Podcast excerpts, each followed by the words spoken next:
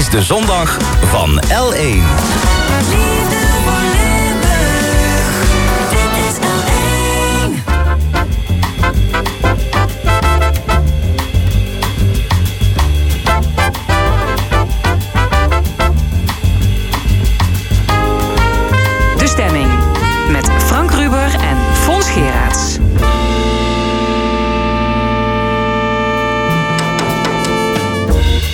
Welkom bij De Stemming, het interview- en discussieprogramma van L1 Radio.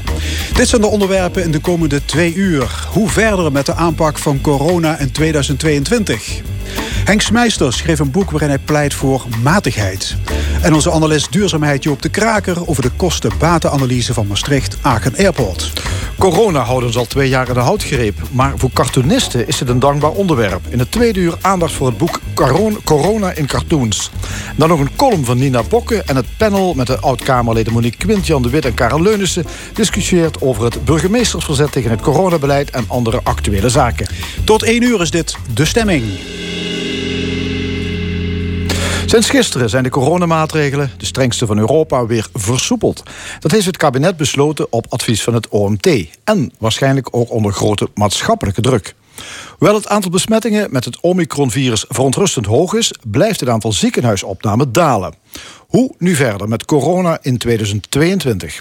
Aan tafel bij ons Iwan van der Rost, hoofd van de intensive care van het Universitair Medisch Centrum in Maastricht, en journalist Mark van der Sterren.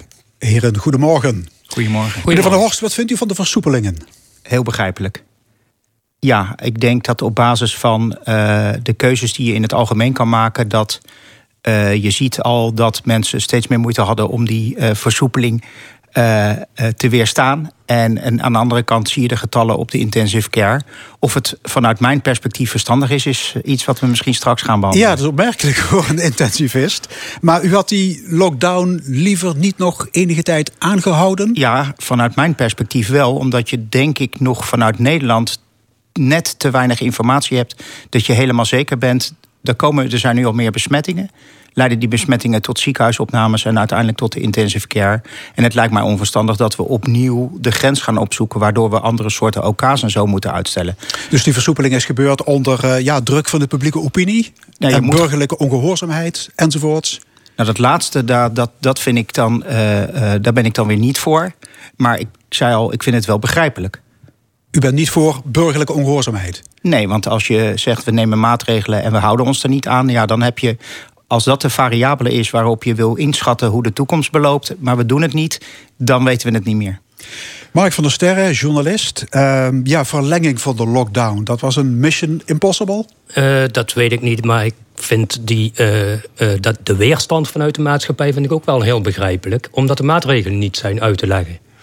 Eerst hadden we een lockdown en dan waren de boekhandels gesloten.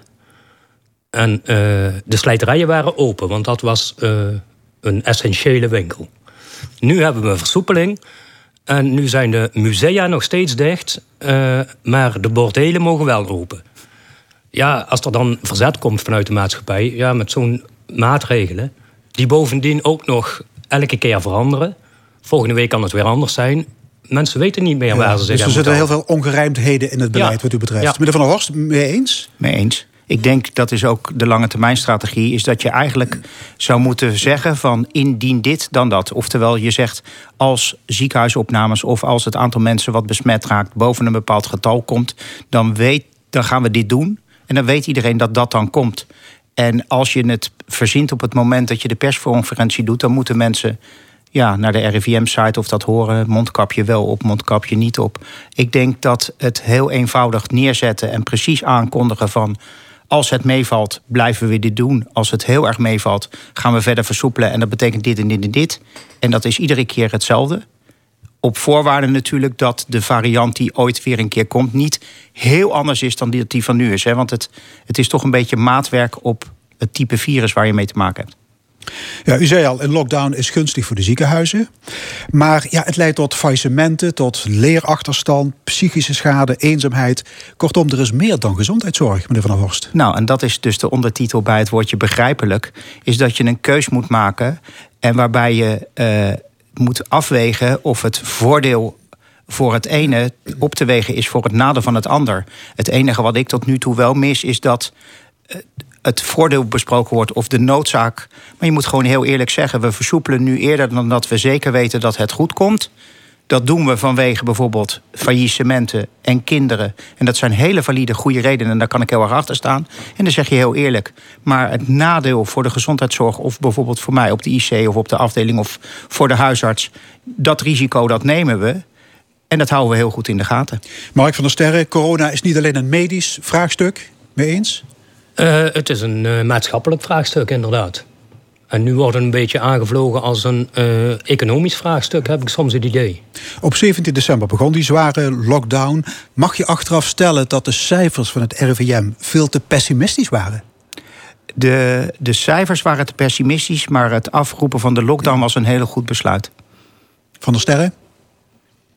Ja, hadden we het achteraf anders moeten doen? Ja, achteraf hadden we alles anders moeten doen. Maar ja, dat is achteraf dat praten. Dat, dat, uh, dat, moet ik ze nageven, dat weten ze van tevoren ook niet allemaal. Ja, want dat Omicron-virus is erg besmettelijk... maar ja. veel minder ziekmakend dan gedacht. Ja, veel minder ziekmakend dan gedacht. En uh, daarom mag er eigenlijk, uh, mogen we toch ook wel tevreden zijn. Daar mogen we eigenlijk best wel blij mee zijn, denk ik. En dat, dat hoor je veel te weinig in de media. Er wordt steeds gesproken van... oh, we moeten toch nog maar gaan vaccineren.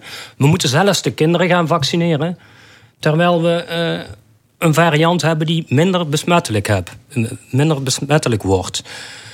Um, ja, je zou er ook voor kunnen kiezen om dat virus gecontroleerd te laten rondgaan, meneer Van der Horst. Ja. En samen met die boosters krijg je dan groepsimmuniteit. Ja, dan moeten de kwetsbare ouderen wel een beetje oppassen. Is dat een scenario dat hout snijdt? Nou, dat, dat, dat hangt er heel erg van af. Um, dus met die variant, wat, wat, je, wat je, het eerlijke antwoord is, wat je nu ziet, is dat bijvoorbeeld uit hele mooie data uit Australië, dat mensen die gevaccineerd hebben en de booster krijgen onder de Omicron, die worden niet heel ernstig ziek meer. Die worden bijna ook niet meer opgenomen in het ziekenhuis. Dus voor bepaalde mensen die het risico lopen om dat wel te doen, is vaccineren op het basis van de getallen van nu de verstandige strategie. Als Omicron namelijk zo niet ziekmakend was, dan had je gewoon moeten zeggen: dan stoppen we alle maatregelen. Want dan zeg je van nou, het is maar heel fijn dat deze variant gekomen is en we krijgen hem allemaal, maar het heeft geen consequenties. En we weten dus de lange termijn consequenties niet. Je kan zeggen, je gaat niet naar de IC, dus we zijn tevreden of de gezondheidszorg redt het. Maar als er toch bijvoorbeeld 1% of 0,1% eh, long-covid krijgt... en 17 miljoen mensen krijgen omicron... heb je toch heel veel mensen ziek. Als je 80.000 besmettingen per dag hebt... dan loopt vanzelf de IC op de duur wel weer vol? Nou, en zelfs als dat niet gebeurt... maar je hebt wel er gezondheidsschade van... dan zou je dus een afweging moeten maken. Laten we het vrij rondgaan... versus de schade voor een deel van de bevolking. Mark van der Sterren? Ja, wat ik mij afvraag, is het zo dat het virus misschien afzwakt? Maar de eerste Delta-variant, die, die sloeg heel hevig toe. Nu hebben we die Omicron, uh, die is minder heftig. Uh, wat kunnen we van een volgende variant verwachten? Ja, als je kijkt naar de geschiedenis van virussen, dan verliezen ze altijd om kracht. Ja, dat bedoel ik. Nou ja, laten we dat hopen. En dan steun ik uh, mijn collega hier aan tafel. Is dan, dan zouden we veel positiever met elkaar moeten zijn. Want dan hopen we dat na Omicron, en dat zei ik de verleden keer in het programma... dan komt een nieuwe Griekse letter en die is dan nog gunstiger. Ja, en dus dan, dat is het begin van het einde? Dan zou dat zijn. Maar je ziet nu ook uh, geluiden waarbij er een combinatie is tussen Omicron en Delta. En dan zou je maar weer een variant kunnen krijgen die wel heel besmettelijk is, Omicron... maar die net zo ziekmakend is als Delta... En dan hebben we een. Dus we moeten blij zijn met hoe het nu loopt dat Omicron niet Delta is. Maar we moeten wel alert blijven. En hoe dan ook, het virus blijft onder ons, in welke variant dan ook. Wordt het tijd voor een lange termijn strategie? Dat lijkt me wel, ja. Dat, uh, dat had al lang uh, moeten blijken. Ik ben ook heel benieuwd of er nu nog een uh, lange termijn strategie is... voor een eventueel volgend virus. Ja, en dan gaat het over vragen als wat, wat doen we met, met vaccinatie, met de scholen, met ventilatie, de inrichting van de publieke ruimte. Met de aanpak van het virus. speciale coronaziekenhuizen komen, dat soort kwesties. Ja, maar ook wat doen we met eh, de aanpak van het virus? Er is nu voor gekozen, dat is een politieke beslissing. Uh, we gaan verder met het virus, uh, dat is nu eenmaal onder ons. We hadden er ook voor kunnen kiezen, we gooien het hele land een half jaar dicht. We plannen gewoon over een half jaar is het feest. Tot die tijd is alles gesloten, lockdown, half jaar. Dan, dan kun je ervoor zorgen dat uh, het virus echt weg is, net als in China, daar is het ook weg. Als er dan ergens het, uh, toch de kop opsteekt, dan gooien ze een hele stad dicht. Een miljoenenstad, lockdown, want er is één geval met, uh, met het virus. Dat is ook een politieke keuze. Ja. Ja, en ik denk alleen dat met het gedrag van hoe we uh, in de westerse maatschappij zijn. Hè, want we zijn nu al dat we ons niet aan de huidige maatregelen kunnen houden. Ja, maar dat dus komt ook door die maatregelen. Ja, maar ik denk dat, dat het niet in de aard van uh, in ieder geval Nederlanders zit, of misschien wel West-Europeanen, om dat te doen. En we hebben te maken met meerdere landen. Hè, want je ziet het nu, dan is Nederland in een lockdown en België niet. En dan gaan we met z'n allen daarheen. Um, dat werkt op het moment dat we Europees bijvoorbeeld zo goed samenwerken dat we dat uh, voor elkaar kunnen hebben. Dus, mijn, dus ik ben het weer eens, ja, lange termijn strategie. Ja, het virus blijft. We weten niet in welke variant. En we weten niet of er vervolgens een nieuw virus komt. We zijn landelijk wel bezig nu met de lange termijn strategie. En wat ik in die groep pleit, is dat we een heel adaptief systeem maken. Want wat we nu hebben geleerd is, het virus kan veranderen. Oftewel, het volgende virus zal weer anders zijn. En je moet je niet laten verrassen door het feit dat het anders is, want dat is een zekerheid. Ja, maar als een, een nieuw virus kan dus ook betekenen dat de bestaande vaccinatie daar niet tegen werkt. Dus dan hebben we een totaal nieuwe situatie. Juist, en dus moet je adaptief zijn dat je nadenkt over die concentratie van ziekenhuizen, over hoe kan je de eerste lijn opplussen. Um, gaan we wel een lockdown doen, niet een lockdown doen? Je kan je eigenlijk een scenario doen. Hè, die vijf scenario's die er zijn over hoe gaat het virus zich gedragen. Maar je kan veel meer scenario's maken. En dan moet je niet zeggen, we gaan het scenario verzinnen op het moment dat het moet. Want dat is heel reactief. Je zegt, we gaan van tevoren allerlei scenario's verzinnen die helemaal nog nu niet reëel zijn. Maar als die situatie zo is, dan hebben we alvast voor uitgedacht. En ik denk dat Nederland na of misschien Europa. We kunnen niet meer na twee jaar zeggen van dat het volgend jaar en het jaar daarna dat we zeggen het enige oplossing is die we hebben is reactief zijn. Dat, dat is echt niet meer uit te leggen. Ja, de Tweede Kamer debatteert eh, binnenkort over 2G. Dat betekent dat alleen gevaccineerden en mensen die genezen zijn toegang hebben tot van alles en nog wat. Mark van der Sterren, wat vind jij daarvan? Uh, 2G is vaccinatiedwang. Iets anders zie ik daar niet in. Het is gewoon uh, mensen dwingen naar het vaccin. En het vaccin, uh, de focus is veel te eenzijdig gericht op vaccinatie. Vaccinatie wordt de hele tijd geroepen, is de enige uitweg uit uh, de corona. Ja, een vaccinatiedwang, ja, dat, dat vind jij geen optie?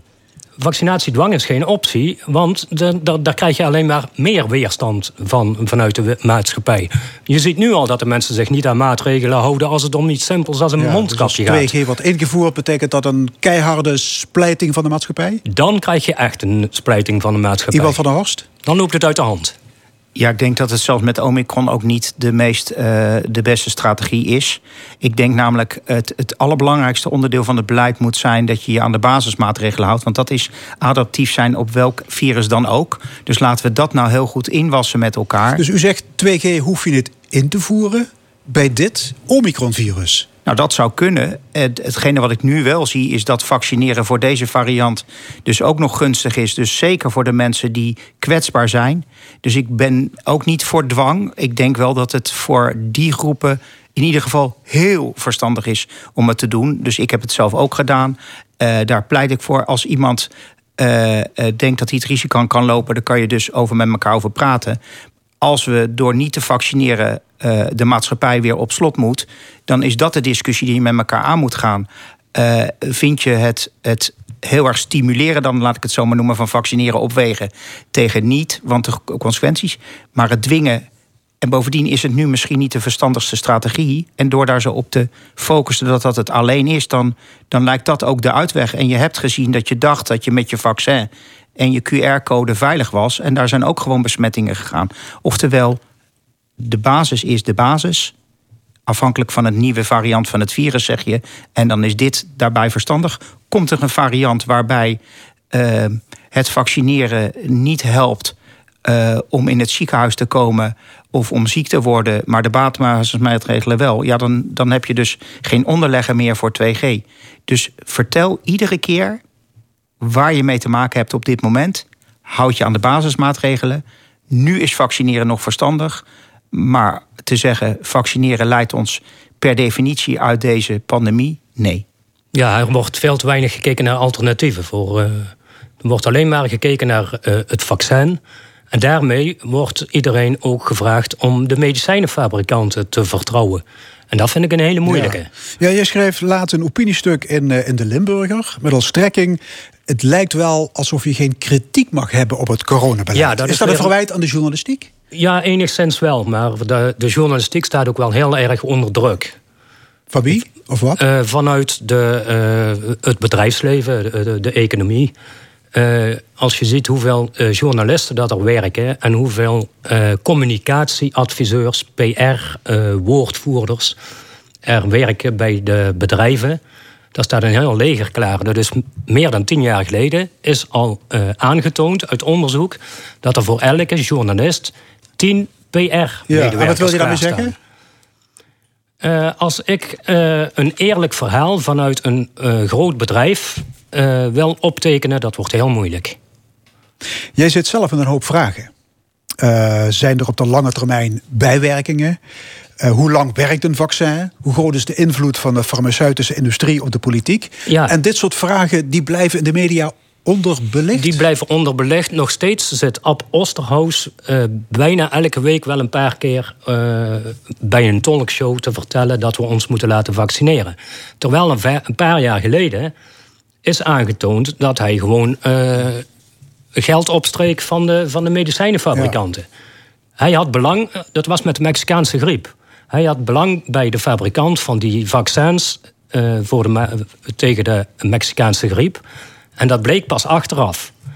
En toen zei hij van nee, dat is helemaal niet waar. Weet je wel, dan krijg je dat soort discussies. Ja. Nu zit hij nog steeds eh, het hoogste woord te voeren. En wat jou in het bijzonder ergert, is het feit dat wie kritische vragen stelt, dat die meteen wordt ingedeeld in het kamp van de wappies en de complotdenkers. Ja, dat was vooral in het begin zo. Nu begint dat iets te verschuiven. Maar eh, echt heel kritisch is de journalistiek nog steeds erg weinig, vind ik. Iwan van der Horst, maakt u zich zorgen over de polarisatie in de samenleving? Eh, ja, want dat helpt helemaal niet. En ik, eh, ik kan dit alleen maar ondersteunen. Eh, niet ten aanzien van de industrie in de betekenis van dat je nooit met ze moet samenwerken. Ik denk wel dat een van de onderdelen misschien van de lange termijn strategie moet zijn. Is dat mensen die een expertmening mogen geven, dat die gewoon onafhankelijk zijn. En je bent natuurlijk nooit onafhankelijk van informatie, want je, je moet je mening ergens op baseren. Maar je moet gewoon geen banden hebben. Ehm, dat is een persoonlijke eh, mening. Eh, dat, dat, dat wil ik dus ook niet doen, omdat je dan vrij uit kan spreken en daar eerlijk over kan zijn. En dan kan je zowel betrouwbaar zijn in de betekenis als ik nu zeg van dat ik denk dat, dat vaccins op dit moment een goede keuze zijn. Daar heb ik niks aan. Ik heb net al gezegd dat er kan een moment zijn dat ik net zo hard roep dat het in die situatie niet zo is. En die onafhankelijkheid die wil je hebben. Dan ontstaat er vertrouwen als mensen vanuit welke hoek van de samenleving vertrouwen hebben in mensen die de expert zijn, dan is dat een strategie om uit de polarisatie en uit de crisis te komen. U bent trouwens in de race om de opvolger te worden van Diederik Gommers, hè, als voorzitter van de Nederlandse Vereniging voor Intensive Care. Bent u nog steeds de enige kandidaat? Ja. En op 11 februari gaat de ledenraad erover stemmen. Kan bijna niet mislopen, toch? Nee, ja, uiteindelijk zal als de agenda rondgestuurd wordt en er is geen ka- tegenkandidaat, dan is de enige variant nog dat ze niet voor mij stemmen. Ehm, ik hoop, eh, en ik weet natuurlijk wel in het veld, dat ze weten dat ik voor de mensen sta. En volgens mij is dat de rol van de voorzitter, dat je voor je leden staat. En, eh, en, en dat je voor betrouwbare informatie en goede zorg Ja. staat. Nou, Heeft, eh, heeft u al een Pierre Atter in Hilversum geregeld? eh, nee, ehm, dan zal het een keer een hotel zijn. Ik denk dat het één, één dag per week op en neer reizen naar het westen zal zijn. En voor de rest vooral hier gewoon in Maastricht. Oké, hartelijk dank voor dit gesprek. Iwan van der Horst, baas van de IC van het MUMC+, en journalist Mark van der Sterren. En dadelijk in de stemming cultuurcriticus Henk Smijsters. Hij bepleit een matiging van ons gedrag om een klimaatcrisis te voorkomen. Maar eerst de Magic Numbers met Take a Chance.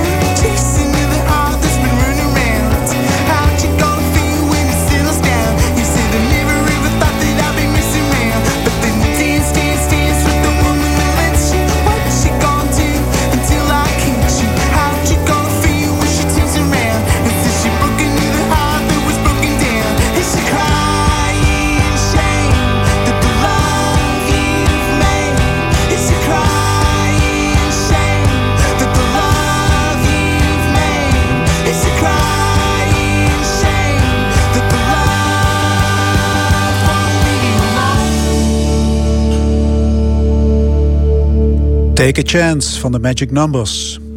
De aarde heeft het zwaar te verduren. De biodiversiteit verschaalt, het klimaat warmt op en grondstoffen raken uitgeput. En daarom moet de westerse levensstijl veranderen. Dat betoogt cultuurcriticus Henk Smeisters in zijn nieuwe boek Grenzen aan de vooruitgang. Hij wil dat we minder spullen kopen, geen verre vliegreizen maken en afscheid nemen van prestatiedwang. Dat maakt ons leven niet saaier, maar maakt het menselijk bestaan juist waardevoller. Onze volgende gast, Henk Smeisters. Goedemorgen. Goedemorgen. Ja, in uw boek concludeert u dat het niet goed gaat met onze planeet. planeet dat weten we natuurlijk al. Eh, maar u wil ons ook laten zien hoe we uit de crisis kunnen komen. Hè, hoe we eruit zouden kunnen komen. Is het een poging om ons van doemdenken te weerhouden? Eh, doemdenken is altijd een, een goede begin, een goede aftrap. Een wake-up call, zeg ik dan. Maar je moet van doemdenken natuurlijk wel overstappen naar doen denken. Je moet iets doen. Kijk, en mijn centrale stelling van het boek is dat eh, de klimaatcrisis, maar ook andere crisis die we gehad hebben, economische crisis bijvoorbeeld 2008 zijn we weer vergeten, maar die was toch ook fors, dat dat te maken heeft met onze levensstijl. En dan je op het centrale punt van mijn boek dat ik zeg van kijk, die economische groei die ons zoveel welvaart heeft gebracht, waar we ongeveer 1850 mee begonnen zijn, eerste industriële revolutie, dat is toch een dogma geworden. En misschien moeten we eens gaan nadenken of we daarmee door moeten gaan. En dan heb je de voorstanders van economische groei die zeggen: ja, je kunt niet genoeg economische groei hebben, want alle problemen die we nu zelf veroorzaken, die lossen we dan wel weer op. Ja, wij denken ook altijd in, in groei. Ja, we denken heel lineair. Hè? En eh, de problemen die we gehad hebben, of dat nou ongelijkheid is eh, tussen bevolkingsgroepen, of milieuproblemen of klimaatproblemen, we lossen het allemaal op als we nog meer groeien. Nou, en daar heb ik een aantal argumenten tegen. Ja, u schrijft dat wat dat betreft eh, klimaatverandering. eh, naderen wij een onomkeerbaar kantelpunt. Maar ook wat, ons, wat betreft onze geestelijke zelfontwikkeling. naderen wij zo'n kantelpunt. Kunt u dat eens uitleggen, wat u Ja, daarmee die- bedoelt? Het gaat dus om, niet alleen om het klimaat, maar het gaat ook om Ja, de mens. Laat ik eerst even dat, dat kantelpunt in het klimaat eh, eh, pakken. Want dan kan ik ook uitleggen wat dat andere kantelpunt betekent. Eh, die zijn er zelfs al. De, de klimaatwetenschappers, en ik heb het over 97% van de mensen, die zeggen van we naderen kantelpunten en hebben sommige kantelpunten overschreden. En een kantelpunt betekent dat je het niet meer terug kunt draaien. Dat is het grote risico dat we lopen. Neem nou de ijsbergen, neem de gletsjers. Als ze weg zijn, zijn ze weg. Die heb je niet zomaar terug. Met allerhande consequenties. Dus meer economische groei helpt dan ook niet. En in mijn boek verdedig ik ook de stelling dat het belangrijkste kantelpunt eigenlijk de mens zelf is. Want het werd al in de aankondiging ook gezegd: als wij zo door blijven gaan met produceren en consumeren, want dat zit er natuurlijk onlosmakelijk aan verbonden, dan kunnen wij op een gegeven moment niet meer terug. Terwijl veel van wat we produceren en consumeren op zijn minst een beetje minder kan. En dat is die geestelijke zelfontwikkeling waarvan u zegt, ook Ja. daar naderen wij een kantelpunt. Dat, Kijk, er is ook onderzoek over gedaan. Men noemt het ook wel de Easterlin, van, van de wetenschapper Easterlin-paradox. Die zegt van ja, vanaf een bepaald moment van inkomen en vermogen neemt het geluk nog maar weinig toe. Er zijn ook andere onderzoeken die beweren het tegendeel. Maar de vraag is dus, wat, wat maakt mensen nou gelukkig? ja, maar ja, mensen willen het. Hè. Ze willen werken, ze willen concurreren, ze willen consumeren. Ja, daarom is het ook een kantelpunt. Want als ze daar niet op een andere manier naar kunnen kijken, dan blijven ze op die manier doorgaan met twee grote gevaren. Klimaat, aarde, maar ook de sociale verhoudingen. Want we hadden het over concurrentie en prestatie, is ook al genoemd door, door fondsen bij de inleiding. Maar ook de geestelijke zelfontwikkeling. Want als het toch zo is dat consumeren maar een beperkt geluk betekent. Ook al zeggen mensen het tegenovergestelde. Maar ja, je kunt ook rokers vragen of ze met, van roken gelukkig zijn. Die antwoorden ook dat ze daar gelukkig. Maar je ziet bijvoorbeeld eh, gisteren, daar gaan de winkels weer open. Daar staan er weer rijen op de meubelboulevard. En mensen willen allemaal weer naar de IKEA. Mensen willen weer reizen gaan maken. Ze willen carrière, Ja. ze willen scoren. Het zit echt in ons. Ja, we zijn, ja, dat weet ik niet. We zijn zo opgevoed. We zijn zo opgegroeid met het idee dat eh, de sky is the limit. We moeten altijd meer kunnen krijgen. En als je dat maar vaak genoeg tegen iedereen vertelt, tegen elkaar en ook tegen onze kinderen, dan gelooft iedereen dat het zo moet. Laat ik een- paar absurditeiten noemen.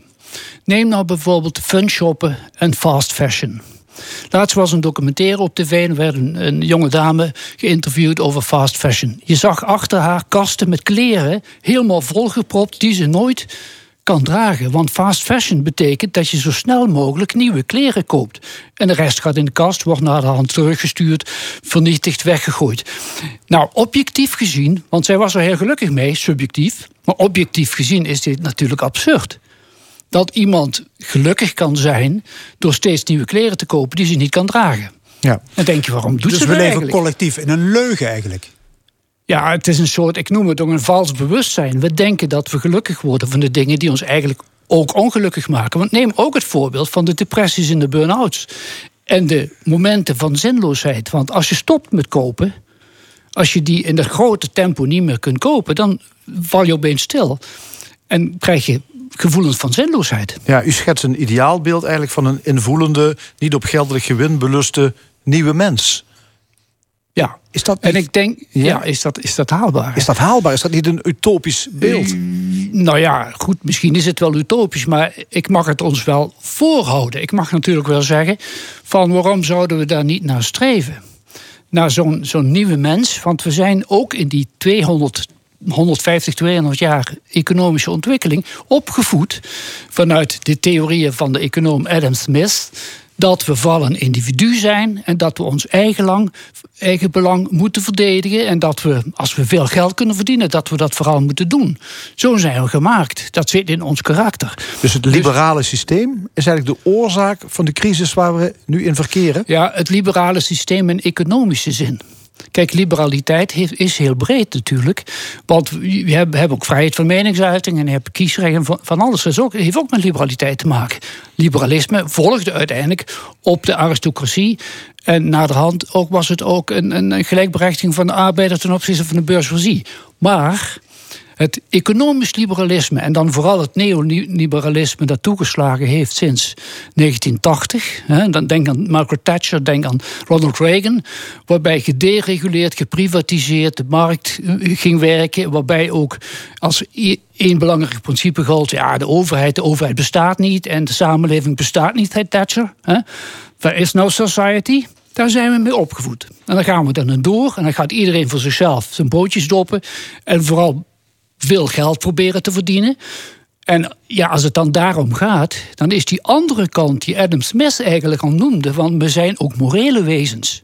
Je moet die twee dus combineren.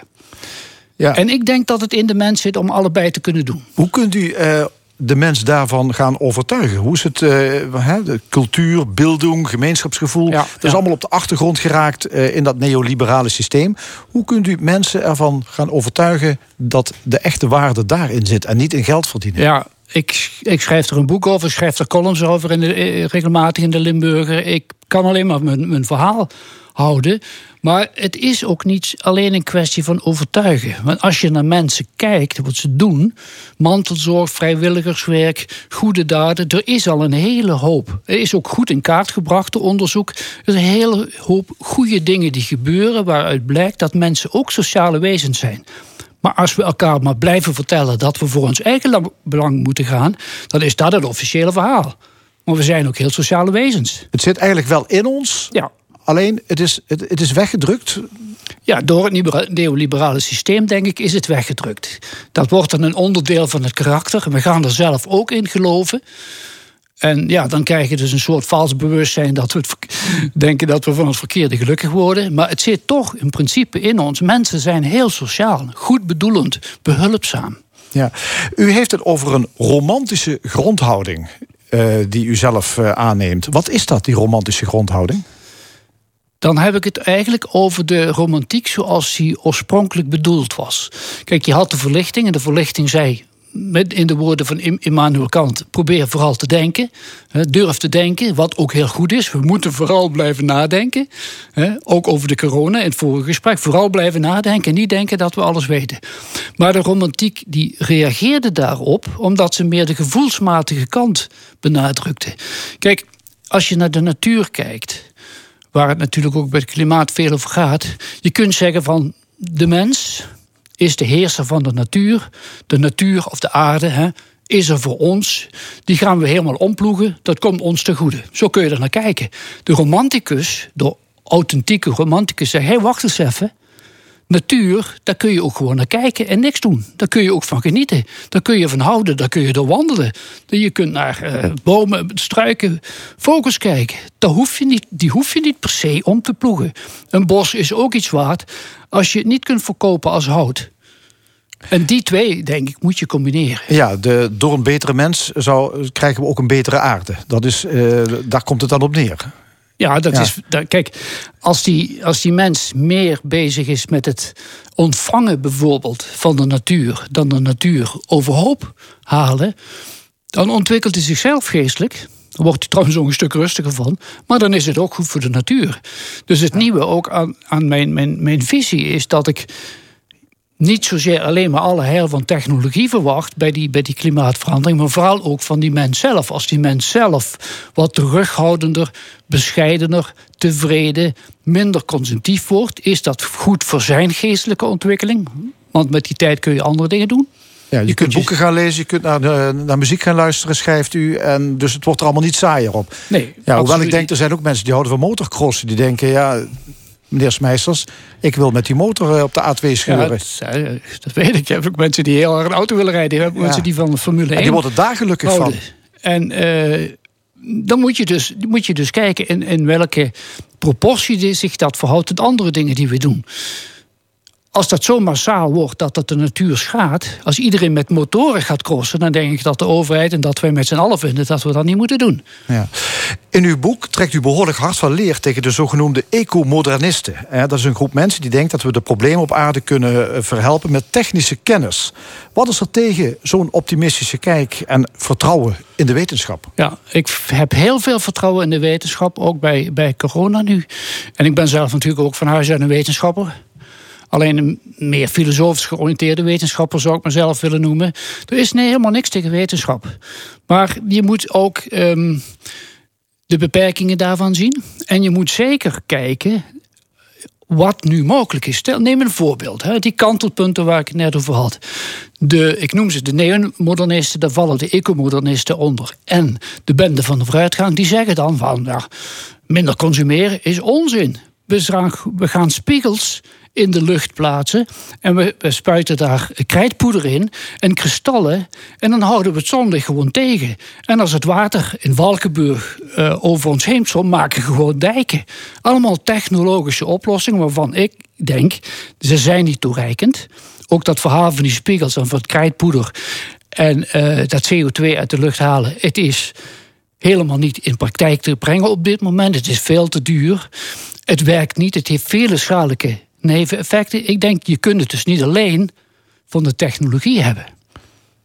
U vindt Maar dat... ik sluit die niet uit. Nee, maar vindt u het je- gevaarlijk om te zeer te leunen op eh, vertrouwen in de, in de wetenschap? In vo- technologische vooruitgang? Ja, je moet, er, je moet ermee uitkijken. Je moet je niet rijk rekenen. Kijk, wat neomodernisten doen, die zeggen van... we hebben het altijd opgelost en dan lossen we het de komende honderd jaar ook op. Neem het, neem als voorbeeld het ozongat.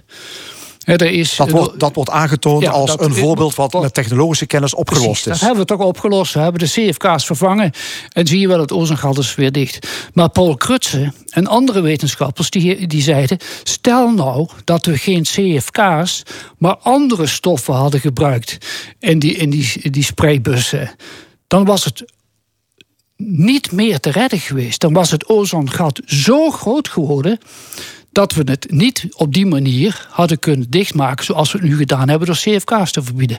Met andere woorden, je moet je niet rijk rekenen. Je moet van tevoren uitkijken wat je doet en niet zeggen, oh daar vinden we wel een oplossing voor.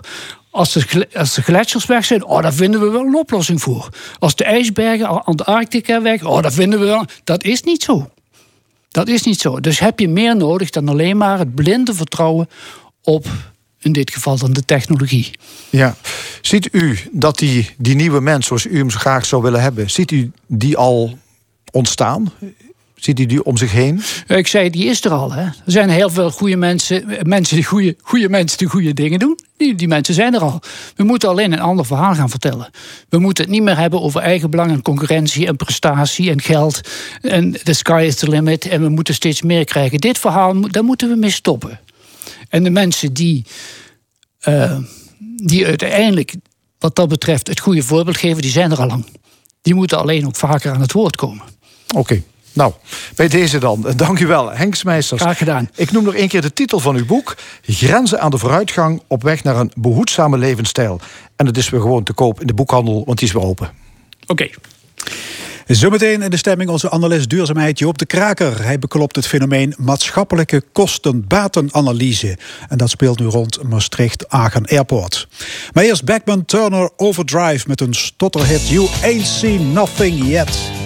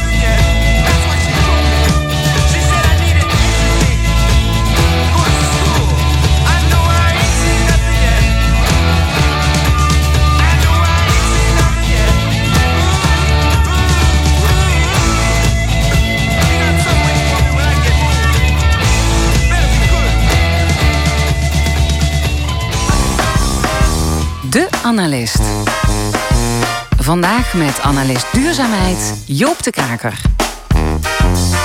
Dag Joop. Goedemorgen. Goedemorgen. Eh, ja, afgelopen vrijdag, daar wilde jij even naar terug... want toen kwamen provinciale staten op bezoek bij Maastricht-Aken Airport. En er waren demonstraties van voor- en tegenstanders van het vliegveld. Eh, de statenleden die kwamen daar om uitleg te krijgen... over een onderzoek naar de toekomst van het vliegveld. En dat onderzoek dat heet de maatschappelijke kosten-batenanalyse. We hebben jou gelukkig als deskundige hier aan tafel. Wat is dat, zo'n maatschappelijke kosten-batenanalyse? Ja, een maatschappelijke kostenbaatanalyse is een eh, uitgebreide versie van eh, iets wat we eigenlijk allemaal kennen: een gewone kostenbaatanalyse. Eh, denk aan eh, de winst- en verliesrekening van een bedrijf. Denk aan het huishoudboekje van een gezin. Dus wat komt er aan geld binnen? Wat gaat er aan geld uit? Hou je wat over of kom je tekort? Eh, dat- Zo'n gewone winst- en verliesrekening, dat is iets wat elk bedrijf eh, laat opstellen elk jaar door de boekhouder. Eh, dat eh, geldt ook voor Maastricht-Aken Airport. Hè. Dus zo'n gewone kostenbaatanalyse vindt elk jaar al plaats. En eh, de afgelopen jaren eh, hebben ze zelfs een, een positief resultaat. Eh, ze maken wat winst. dan heb je het puur over geld. Wat komt, Dat er, gaat puur wat over komt erin, geld. wat gaat eruit? Ja, ja. Ja. En, en nou ja, als je daarnaar kijkt, en daar wordt natuurlijk altijd naar gekeken, dan eh, zie je aan de ene kant, de laatste jaren door de groei van het vrachtverkeer, ze maken wat winst. Aan de andere kant, als je even kijkt van eh, wat gaat erin, dan zie je daar een eh, kleine 10 miljoen subsidie van de provincie. Dus als je die dan weer aftrekt, dan staat er toch nog altijd een verlies van 6 miljoen onder de streep. Ja, maar we hebben het niet over die gewone kostenbatenanalyse. We hebben het over een maatschappelijke kostenbatenanalyse. Dat gaat dus breder, Ja. suggereert het woord. Ja, kijk, en eh, dat is natuurlijk een discussie die al heel lang speelt. Hè? Want goed, eh, zo'n vliegveld wat, eh, wat verlies maakt, eh, waarom zou je dat jarenlang met vele miljoenen steunen van, door een provincie? Want, nee, maar misschien moet je even uitleggen, wat, wat wordt daarin meegenomen dan? Welke maatschappelijke kosten en baten, wat zijn dat dan? Nou, dat is, dat is juist het punt. Dus een, het maakt verlies. Dus je zou zeggen, sluiten die hand. Maar, zegt de provincie dan, nee, je moet kijken naar de bredere maatschappelijke effecten van zo'n eh, vliegveld. En dan wijzen zij altijd eh, op positieve effecten. Bijvoorbeeld voor de werkgelegenheid, hè, eh, voor het stimuleren van de economie in de regio, voor het verbinden van Limburg met de rest van de wereld. Dus dat zijn, dat zijn positieve effecten die je dan mee zou kunnen nemen. Ehm, Het gaat dan verder dan ja. alleen de opbrengst die het vliegveld heeft... doordat er een vliegtuig landt, maar ook de hele uitstraling, de economische uitstraling. Ja. Dat, zijn Ja. dan de, posi- dat is de positieve kant. Dat is de positieve kant. En daar is door de provincie altijd op gewezen van... kijk nou, hè, als je dat meeneemt, dan... ja, dat is de reden om het te blijven subsidiëren al die tijd. Eh, nou, dat is eh, eh, prima natuurlijk. Maar waar al heel lang op aangedrongen is... en wat nu eindelijk is gebeurd...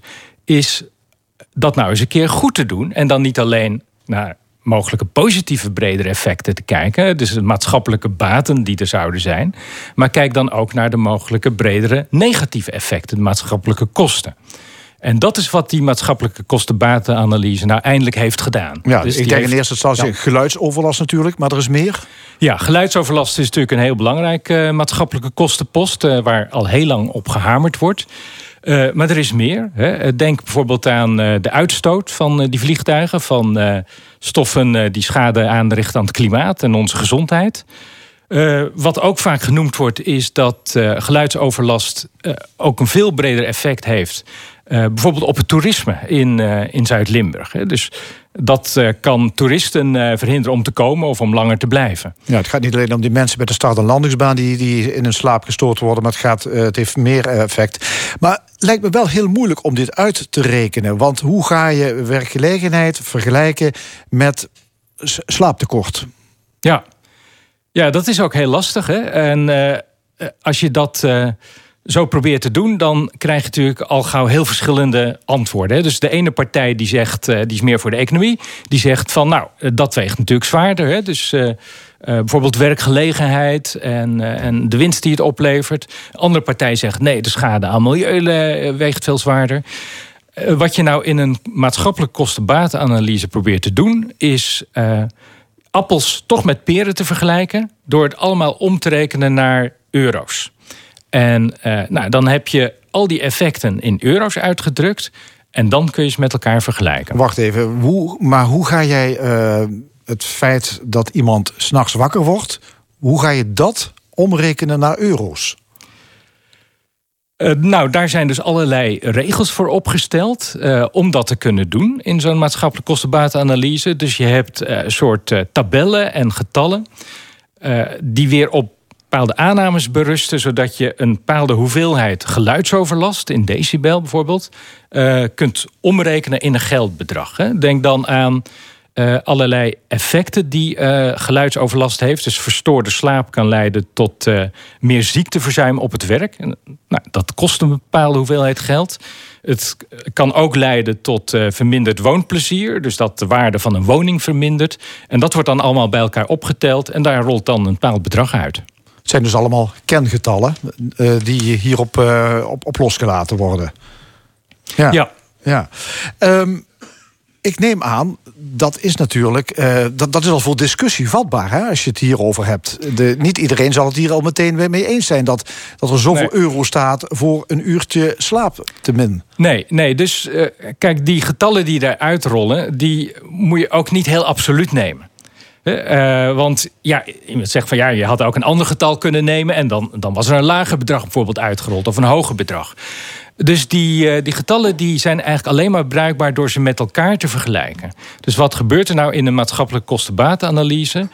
Uh, je gaat een aantal mogelijke scenario's met elkaar vergelijken.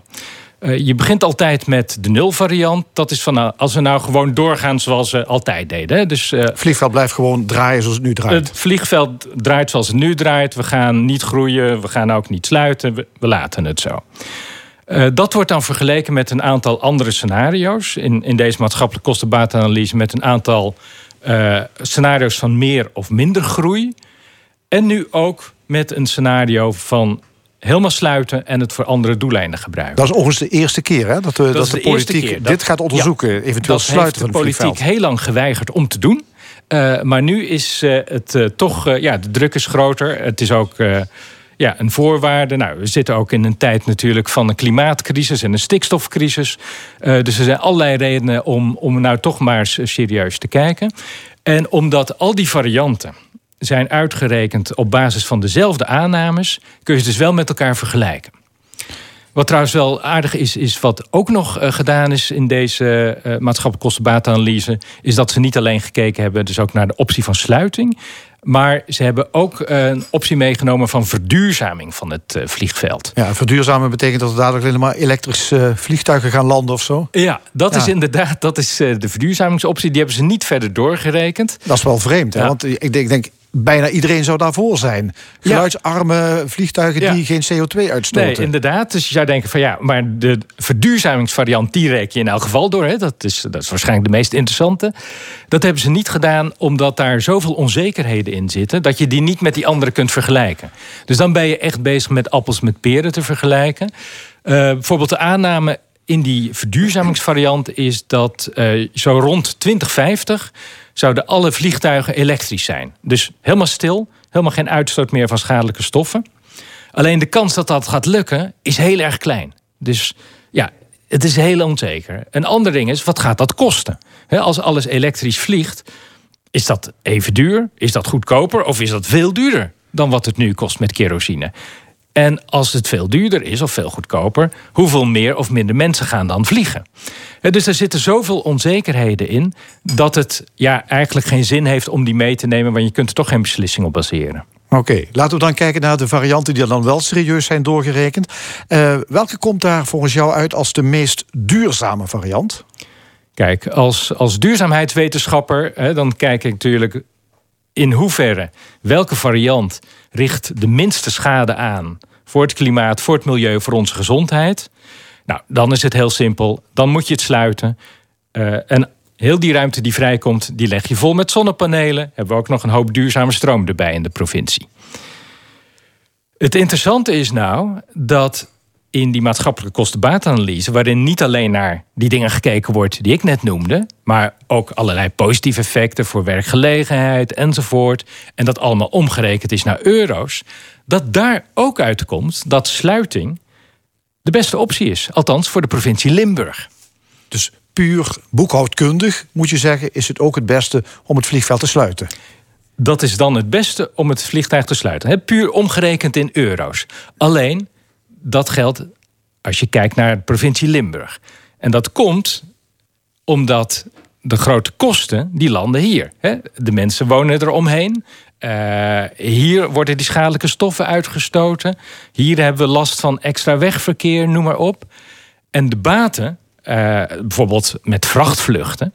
Ja, daar heeft vooral de regio om Limburg heen en de rest van Nederland hebben daar eh, voordeel bij. Dus als je kijkt naar de schaal van heel Nederland, dan zou verder investeren in vrachtverkeer economisch een gunstigere oplossing zijn. Ja, de vraag is eh, hoe gaat dit nou verder? Hè? Dus die eh, maatschappelijke kostenbatenanalyse die, eh, die is nu uitgevoerd. Daar is nu de discussie over. De provincie moet een beslissing nemen, want de provincie is eigenaar van het vliegveld. Wat gaat er nou gebeuren de komende tijd? Eerst helemaal niets, of althans, eh, er wordt nog geen beslissing genomen. Dit is nu een concept, hè, wat nu laatst is opgeleverd, die maatschappelijke kostenbatenanalyse waar we het over hadden. Er komt nu een ronde van reacties. Hè, dus alle belanghebbenden, eh, partijen die er wat over willen zeggen, die mogen erop reageren. Eh, naar die reacties wordt gekeken en dan wordt die maatschappelijke kostenbatenanalyse Nou ja, definitief in, in, in juni, hè, geloof ik, een beslissing in uh, Provinciale Staten. Ja, Komt dat gebeurt de komende maanden. En dan in juni staat op de agenda bij eh, de provincie om daar een beslissing over te gaan nemen. Wat denk je? Eh, wat ik denk, nou kijk, de provincie staat natuurlijk niet bekend om het nemen van rigoureuze beslissingen. Dus? Dus ik denk dat ze het nog proberen uit te stellen. Dus echt een beslissing tussen investeren in groei of gaan sluiten. Dat zullen ze nog zo lang mogelijk uit proberen te stellen. En we gaan voorlopig nog even lekker doormodderen zoals we nu al decennia doen. Oké, dankjewel Joop de Kraker. Dankjewel. Straks in de stemming een boek over cartoons die zijn gemaakt over de lockdown, de avondklok, vaccins, wappies en andere corona-gerelateerde zaken. Verder een column, een discussiepanel met oud-Kamerleden over opvallende actualiteiten en nog veel meer. Blijf luisteren, tot zometeen.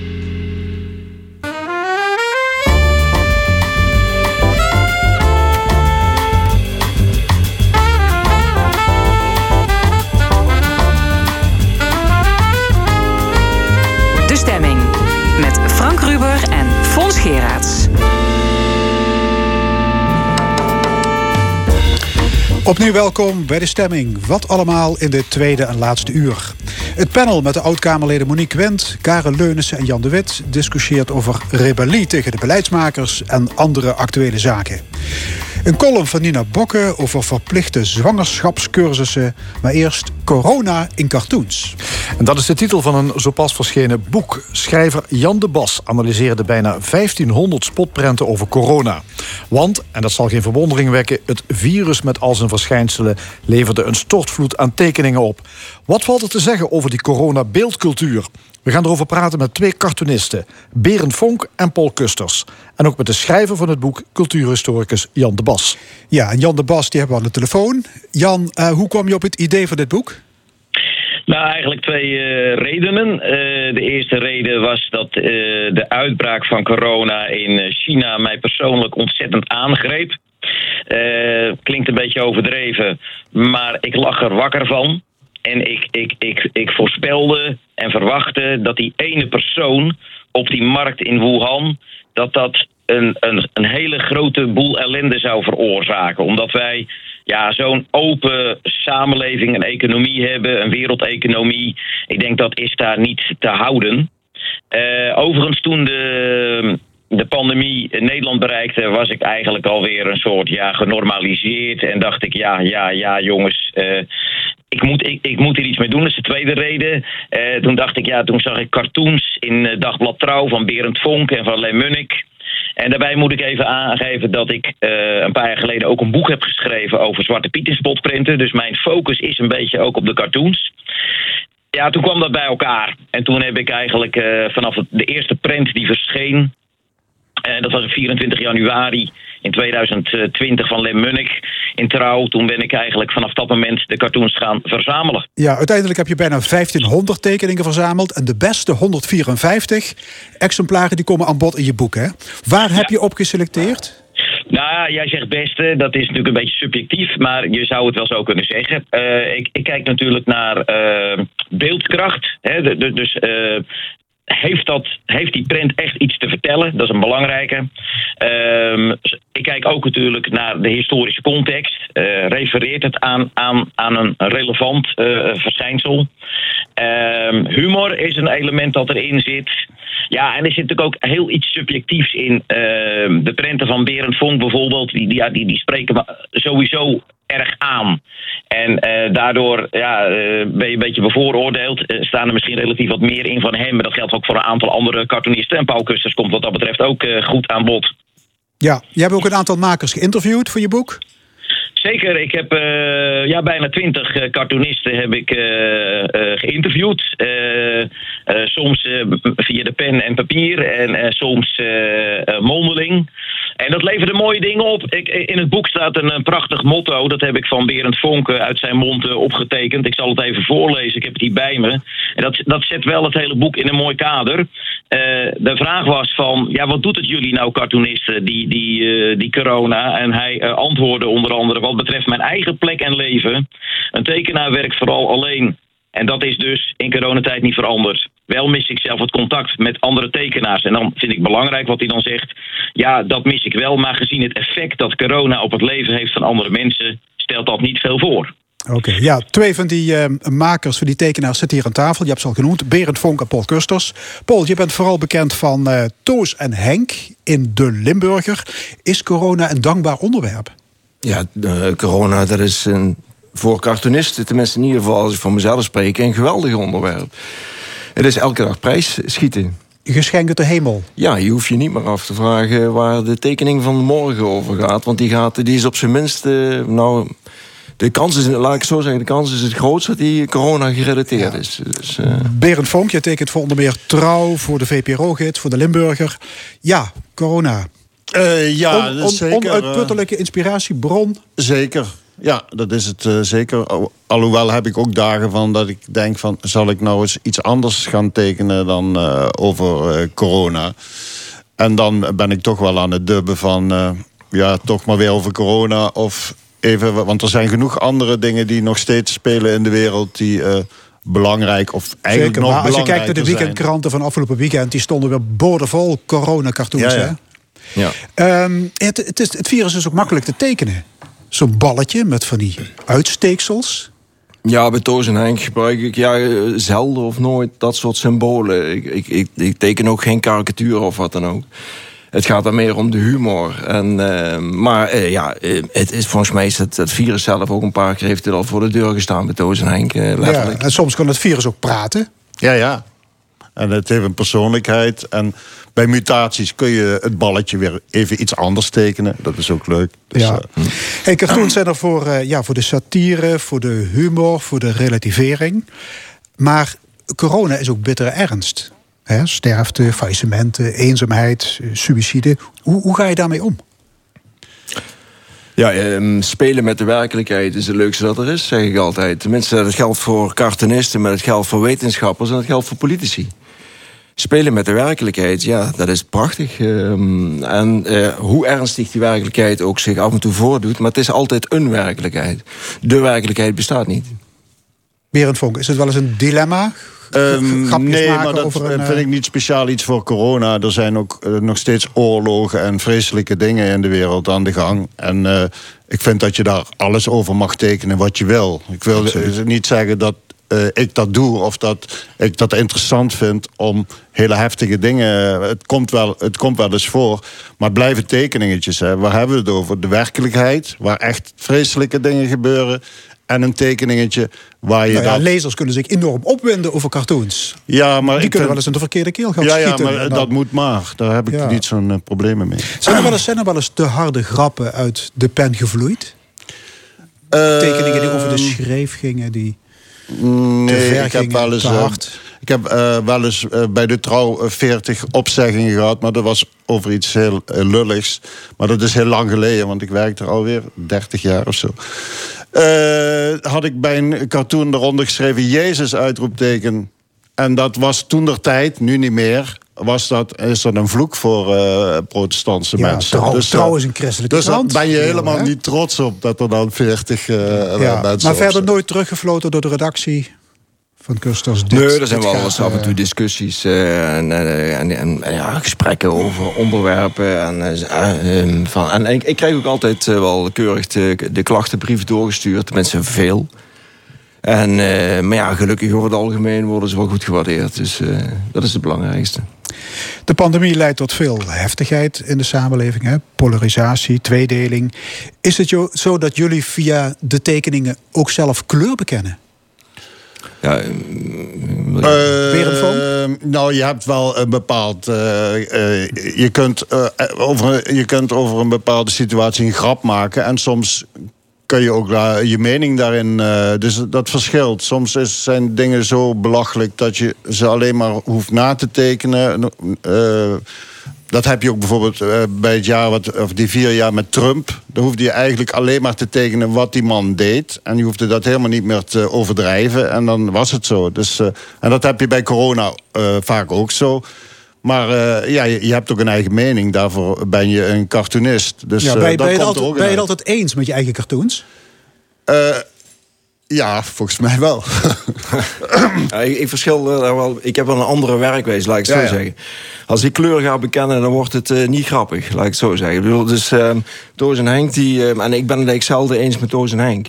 Ja, ja. Ja, ehm, Toos heeft zich laten vaccineren, Henk Ja, niet. Ja. Of, of heb ik iets gemist in de tussentijd? Ja, precies. Nou ja, ik heb een periode lang had Henk zich niet laten vaccineren. En Toos wel om die polarisatie eigenlijk eh, in één plaatje meteen eh, bloot te leggen. En ook die, dat spanningsveld. Want er liggen hele families en vriendenkringen liggen uit elkaar eh, daardoor. En ja, daar speel je dan mee. Dat is, dat is schitterend. Jij Dat neemt een geen, geweldig- geen stelling. Je wil niet de Maar dominee, je- niet de dominee als, uithangen. als je zelf... eh, ja, tenminste, dat, ik, bij, bij een ander soort cartoons kan ik me dat voorstellen. Maar bij Toos en Henk gaat, staat de humor centraal. En als je dan de dominee... Ik vind ook die cabaretiers die dan een, een, een bepaalde politieke kleur uitdragen... Ja, die vind ik bij voorbaat al, al vervelend, vervelend eigenlijk. Want ja, dan weet je van, van tevoren al waar de grappen over gaan. En dan ga je eigenlijk naar een kerk... in plaats van dat je naar een cabaretsvoorstelling gaat. En ik wil... Ja, zo zou ik met Toos en Henk ook niet... eh, te werk willen gaan. Maar Of- het is of- heel, heel zwart-wit eh, hoe je het nu stelt. Eh, bijvoorbeeld een, een voorbeeld van een tekening van mij... is dat er een aantal mensen die tegen vaccinatie zijn... en ze vinden dat je elkaar moet zoenen en weet ik wat. En in de struikjes zit dan het virus... eh, toen de tijd was net eh Ennio Morricone overleden... dus had ik ook dat muziekje proberen van... Dat had ik erboven gezet. en een, eh, een eh, coronavirus met een cowboyhoedje op... die in de struiken ze staat op te wachten om ze neer te schieten.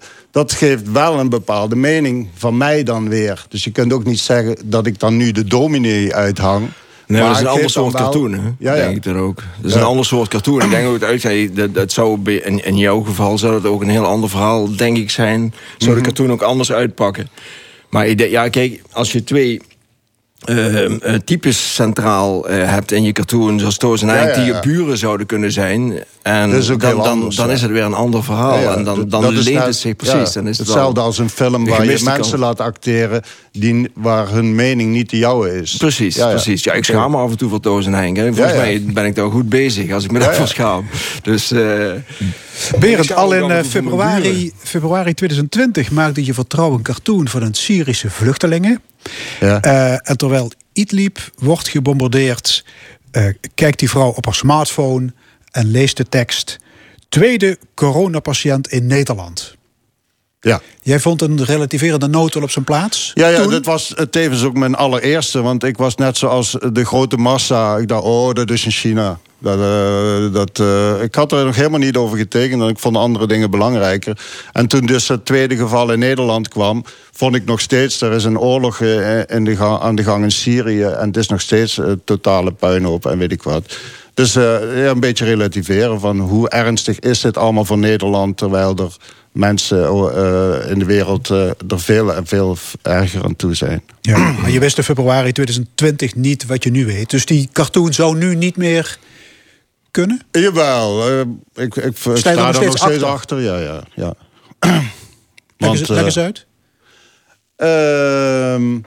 Ja, gewoon eh, het, het relatieve van... eh, er zijn inderdaad eh, ook mensen gestorven... en dat is allemaal heel, heel vreselijk. Maar de- ten opzichte van wat er in de wereld gebeurt... eh, heeft het gros van de Nederlanders het, het nog steeds goed. En weet ik wat. Ja, eh, mee eens, absoluut. Welke impact hebben spotprenten en cartoons? Ja, als ik er iets over mag zeggen, wat Toos en Henk betreft, puur een amusementswaarde. Ik, eh, ja, het is geen wijzend vingertje. Eh, en dat, dat zeiden we net eigenlijk ook al een beetje. Ehm, ehm, ja, ik, ik, zie mezelf als een, als een entertainer. En zeker in deze moeilijke tijden is dat leuk als je een soort eh, bonbonnetje in de krant hebt van eh, haha, leuk. En dan eh, sla je de pagina weer om. Zo, Maar een van jouw collega's dat- dat zegt in het boek... cartoons doen ertoe en hebben invloed. Berend Vonk. Eh, ja, ik, ik, wat zal, eh, ik zal dat eh, zeker onderschrijven. Anders zou ik geen baantje hebben. Eh, dus ze doen er zeker toe. En eh, ze zullen ook wel een invloed hebben. Maar ik denk dat dat aan iemand anders is om dat te analyseren. En weet ik wel, ik ben daar niet zo mee bezig eh, als ik een cartoon maak. Van hoeveel invloed heeft dat eh, op mensen. Ik maak wat ik wil maken. En eh, voor de rest zie je het Ja. wel. En ik voel me inderdaad ook aan de ene kant entertainer. Maar ik kan me ook wel eens eh, boos maken. En dan... meestal zijn mijn eh, cartoons ook grappig. Maar het komt wel eens voor dat ze eh, iets minder grappig zijn. Ja. Ja, Joep, Joep Bertrams, hè, de, de Hmm. bekende cartoonist, die zegt in het boek... ik probeer in mijn tekeningen te laten zien hoe ik over dingen denk... maar ik heb echt niet de illusie dat ik met een prent de wereld beter maak. Ja, dat heb ik ook. Dat, dat kan ik alleen maar onderschrijven. Ja. Ja. Jan de Bas, maker van het boek... hoe denk jij over de effecten van dit genre? Nou, er zijn onderzoeken gedaan. eh Berend zei al, anderen moeten zich ermee bezighouden. Maar dat is wel eh, relatief voor die onderzoeken. Die zijn al oud. En ehm één vandaag heeft wel eens wat onderzoeken gedaan naar de invloed van politieke prenten op het standpunt van mensen. Ehm, ja, dat is, het is heel moeilijk te herleiden eh, welk ge- gedrag er voortvloeit uit het kijken naar een print. Ik weet wel een voorbeeld. Da- Dat was een print van Tom Jansen in Trouw van een, ehm, een gezin of een persoon die eh, heel veel eten weggooide. En je zag een pedaalemmer en daar gooide hij het eten in. En uit die pedaalemmer kwam het hoofd van een, een, een, donker jongetje uit de derde wereld die zijn mond opendeed.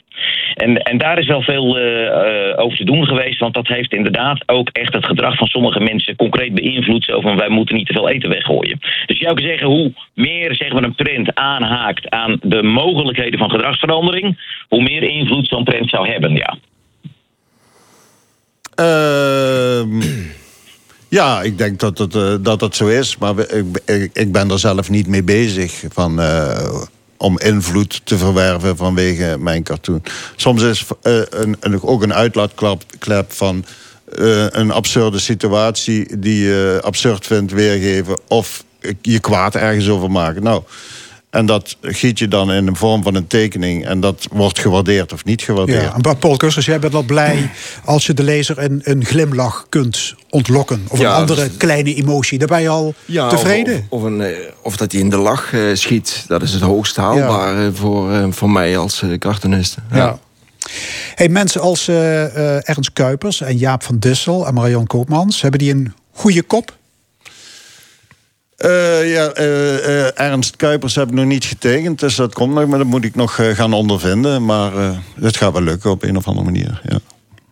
Paul? Ja, ik, ik hoef ze gelukkig niet te tekenen. Nee, je hoeft alleen maar die heb ik twee in types, eh, in eh, een grijs verleden wel veel gedaan, Ja. maar eh, dat hoeft gelukkig niet meer. Eh, ik, ik teken elke dag eh, die twee poppetjes, Toos en Henk.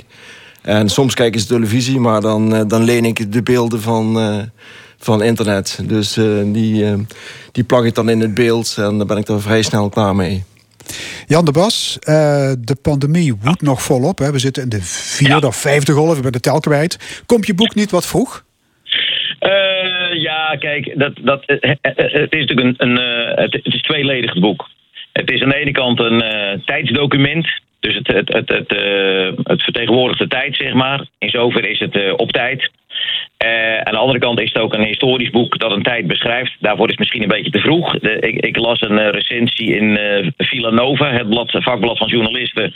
En daar schreef de recensent van... ja, we wachten op deel 2. Ehm, ja, op een gegeven moment denk ik wel dat de, laat ik maar even zeggen, de sensatie van de pandemie, dat die wel te vangen is in dit boek. En eigenlijk alle elementen die erin zitten, die nu ook een onderdeel uitmaken van de pandemie, zitten eigenlijk in het boek. Dan kan je zeggen van ja, oké, de, de, de QR-code komt dan niet voor.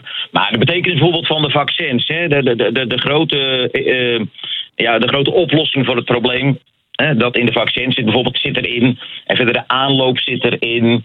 En eh, de verdeling, hè, waar eh eh, Berend Vonk ook al over had, tussen de voor- en de tegenstanders zit erin. Ik denk dat het wel toereikend is voor later om een goed beeld eh, neer te zetten van die pandemie. Oké, hartelijk dank allemaal. Jan de Bas, Berend Vonk en Paul Kusters. En het boek Corona en Cartoons is een uitgave van Walburg Pers. En tot 1 uur is dit L1 met De Stemming. En hier zijn de Marvelettes met Please Mr. Postman.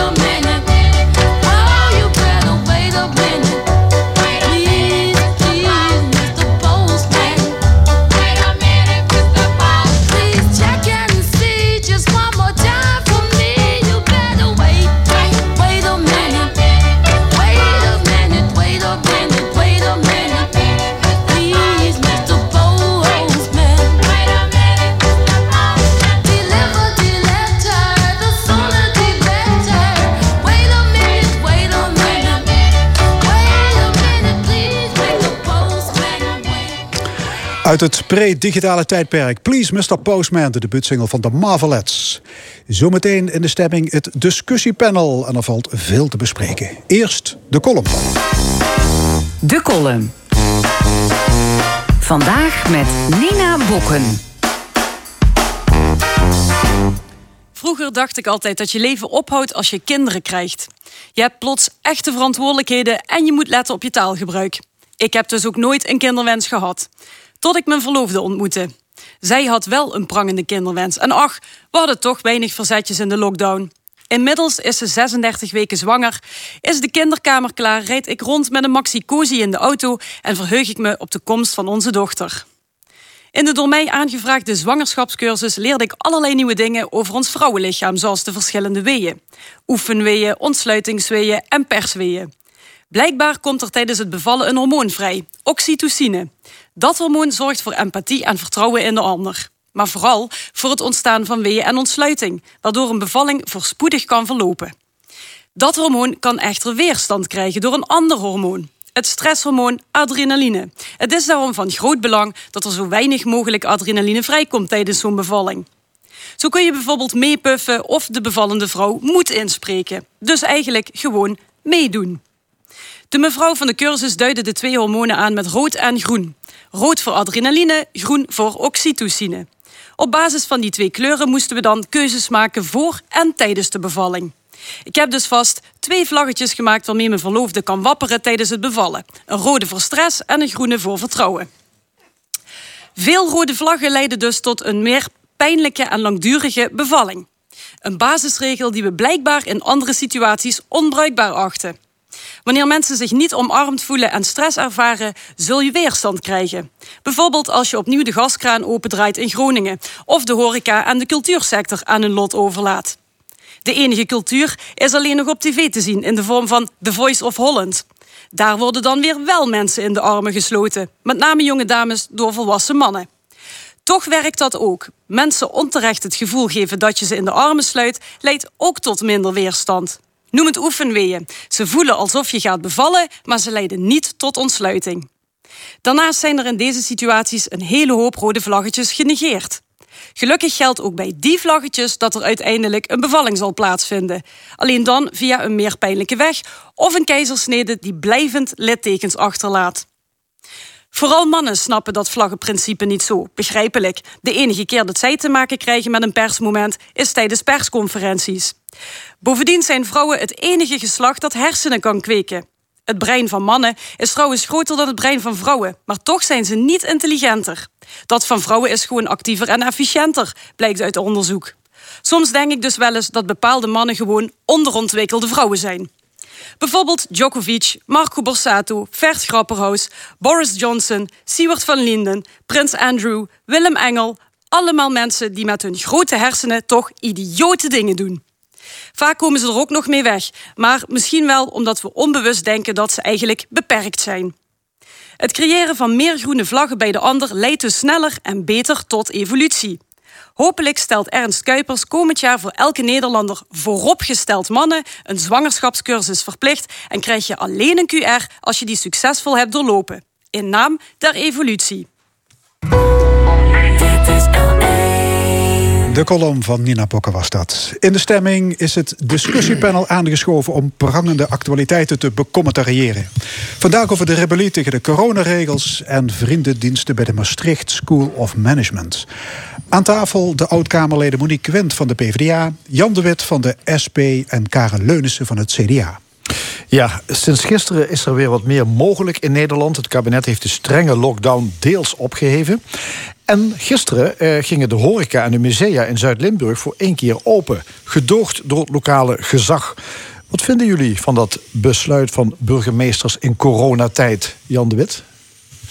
Nou, ehm, de burgemeesters hebben het uh, laatste tijd, laatste jaren, steeds vaker over ondermijning van het gezag. Uh, ik denk dat ze het op deze manier zelf uh, flink organiseren door uh, deze ja, acties toe te staan. Kijk, uh, Prevost is zo handig geweest om daar een uh, juridisch sausje over te gieten van de demonstratievrijheid. Dat vond ik ook heel slim, eerlijk gezegd. Maar het, het is natuurlijk wel zo dat. Nou, dat is wel door de premier overgenomen. In ja. die persconferentie had hij het ook over het demonstratierecht. Ja, ja. maar het is, het, het, het is natuurlijk de vraag of het een demonstratie is. Maar desalniettemin, ook al is het een demonstratie die je toelaat. En je kunt ook een demonstratie natuurlijk verbieden. Dat is ook vaker gebeurd. En dat wou ik eigenlijk wel zeggen. Dat er een tendens is in Nederland. Uh, bijvoorbeeld onder de burgemeesters. Ik wijs op het uh, boerenprotest. Uh, wat, waar, waar ze met, uh, met lege handen hebben uh, toegekeken. ik wijs op het handhaven van het vuurwerkverbod. Maar ik wijs ook op bijvoorbeeld in Amsterdam. er is nu vandaag weer een demonstratie. Maar er zijn demonstraties verboden. Desalniettemin zijn ze massaal demonstraties geweest. Dus het gezag van de burgemeester is helemaal tanende. En door deze actie van het afgelopen weekend of van dit weekend, dragen ze daar zelf uh, toe bij. Dus ja, ik vind de populariteit dat... van de burgemeester stijgt wel, geloof ik, in Valkenburg. Dat is, uh, dat is ongetwijfeld. En ik moet ook, ik moet ook zeggen, Daan Privot doet het goed. Maar daar zit nog een ander aspect aan vast. En dat is dus één punt. Dat is gewoon de minister van Justitie. We hebben nu een nieuwe minister van Justitie. Een mevrouw van de VVD. Uh, die gewoon aanvankelijk, want ze is, begrijp ik, teruggeroepen... maar die gewoon keihard voor de radio zegt... nee, uh, optreden tegen de ondernemers, dat doen wij als VVD. Ze is dus bewindspersoon voor justitie. Optreden tegen de ondernemers, dat doen wij als VVD niet. Kijk, dat zijn volgens mij verkeerde signalen... waardoor mensen ook denken van, nou ja... de lichtjesoptocht in, uh, in, in Sittard heel veel mensen bij elkaar. We hebben eigenlijk scheid aan eh, de regels. En eh, het wordt gewoon toegelaten. En dat is het foute wat er volgens mij als president, precedentwerking eh, geldt. Ja. Eh Quint, eh, je bent Ja. zelf burgemeester geweest. Ja. Hoe kijk jij hiernaar? Wat zou, wat zou jij gedaan hebben? Stel, je was nog burgemeester. Had jij Nou, laat, toegestaan laat, dat de laat ik even cafés de insteek- open zouden gaan? Ja, maar ik, ik kies toch de insteek die, die Jan het ook heeft gekozen. Eh, we hebben in dit land een grondwet. We hebben eh, de rollen verdeeld. Wie gaat over wetgeving? En daarin is duidelijk vastgelegd dat lagere overheden rollen hebben als het gaat om zich houden of zorgen dat men zich aan die wetgeving houdt. En met alle begrip eh, voor welke burgemeester dan ook, eh, om in de buurt te blijven van eh, erkenning dat je er voor de mensen bent in je eigen gemeente. De willekeur die is ontstaan in de afgelopen tijd. En, dat, en ik voorspel je, dit wordt steeds erger. Iedereen maakt in dit land langzamerhand zelf al uit. eh, of die zich ergens aan gaat houden, ja of nee. En, en als dus ook de bestuurders. En ook nog de kroonbenoemde bestuurders. Want ik heb ook alle begrip voor Prevo. Maar die is zich gaan gedragen als de leider van de oppositie ongeveer. Tegen het landelijk beleid. Ehm, wat verwacht je dan van burgers in dit land die op dit moment bijvoorbeeld een belastingaanslag binnenkrijgen, waarin fictief rendement wordt berekend wat je nooit hebt ontvangen, maar waar je wel geacht wordt belasting over te betalen. Ehm, wat je moet doen als je een boete krijgt eh, van eh, de Herman Dat, omdat je eh, een verkeersregel hebt overtreden. Waar houdt dit op? En als je in de regio kijkt, want ook die discussie wordt natuurlijk weer opnieuw gevoerd. Eh, je kunt in een grensregio bijna niet recht doen aan het gevoel van rechtvaardigheid. Want hier mag iets niet en twee kilometer verderop of één kilometer verderop mag het wel. Ehm, dat moeten we dus anders gaan doen. Dat heb ik op alle mogelijke plekken gelezen. En toen dacht ik ja, en dan gaan we naar de benzineprijzen en god wat meten wat we intussen allemaal gehad hebben. Maar waar leg je de grens dan? Als je naar de Nederlands-Duitse grens kijkt, dan hebben we met twee deelstaten van doen. Dus waar begin je en waar eindig je? Er wordt voortdurend gesuggereerd alsof wij voor het eerst met een aantal problemen van doen hebben die te maken hebben met de autonomie van de nationale staten binnen de Europese Unie. En dat is niet zo. We hebben onder havenklap, als het over het water gaat, hebben we er ook mee te maken. Dus er wordt door de nationale, regionale en plaatselijke overheid gedaan alsof we niet meer weten in welk rechtssysteem we zitten. En daar maak ik me zorgen over. Want de rechtsstaat, als die eenmaal het slachtoffer wordt van... ik maak het zelf al uit en ik bepaal zelf... en ik vind het niet rechtvaardig, dus ik hou me er niet aan... dan denk ik, waar houdt dit op? Ja, st- het- 15 burgemeesters in Zuid-Limburg eh, hebben getolereerd dat de horeca en de cultuursector gisteren open mocht. Stel, jij was nog burgemeester geweest, had jij als enige van die 15 was gelegen? Dan had ik ook een slim, slimme oplossing moeten zoeken, net als al die anderen. Maar ik had nooit het initiatief genomen om het verzet te leiden. Maar dat het vind ik is- dus slecht. Het, het is natuurlijk, het is natuurlijk, het is heel flauw wat die burgemeesters zeggen. Ik heb eh, dat vrijdagavond ook weer bij op één eh, gezien. Als je de burgemeester op de man af vraagt: ga jij eh, die eh, actie toestaan? Dan zeggen ze: nou, ik begrijp dat de nood hoog is en eh, Draaien, ik heb draaien, ik- draaien. Ik heb, er, ik, heb er, ik heb er begrip voor en dat heb ik zelf ook. Hè. Eh, verge- vergeet dat niet. Maar de, de burgemeester heeft er begrip voor.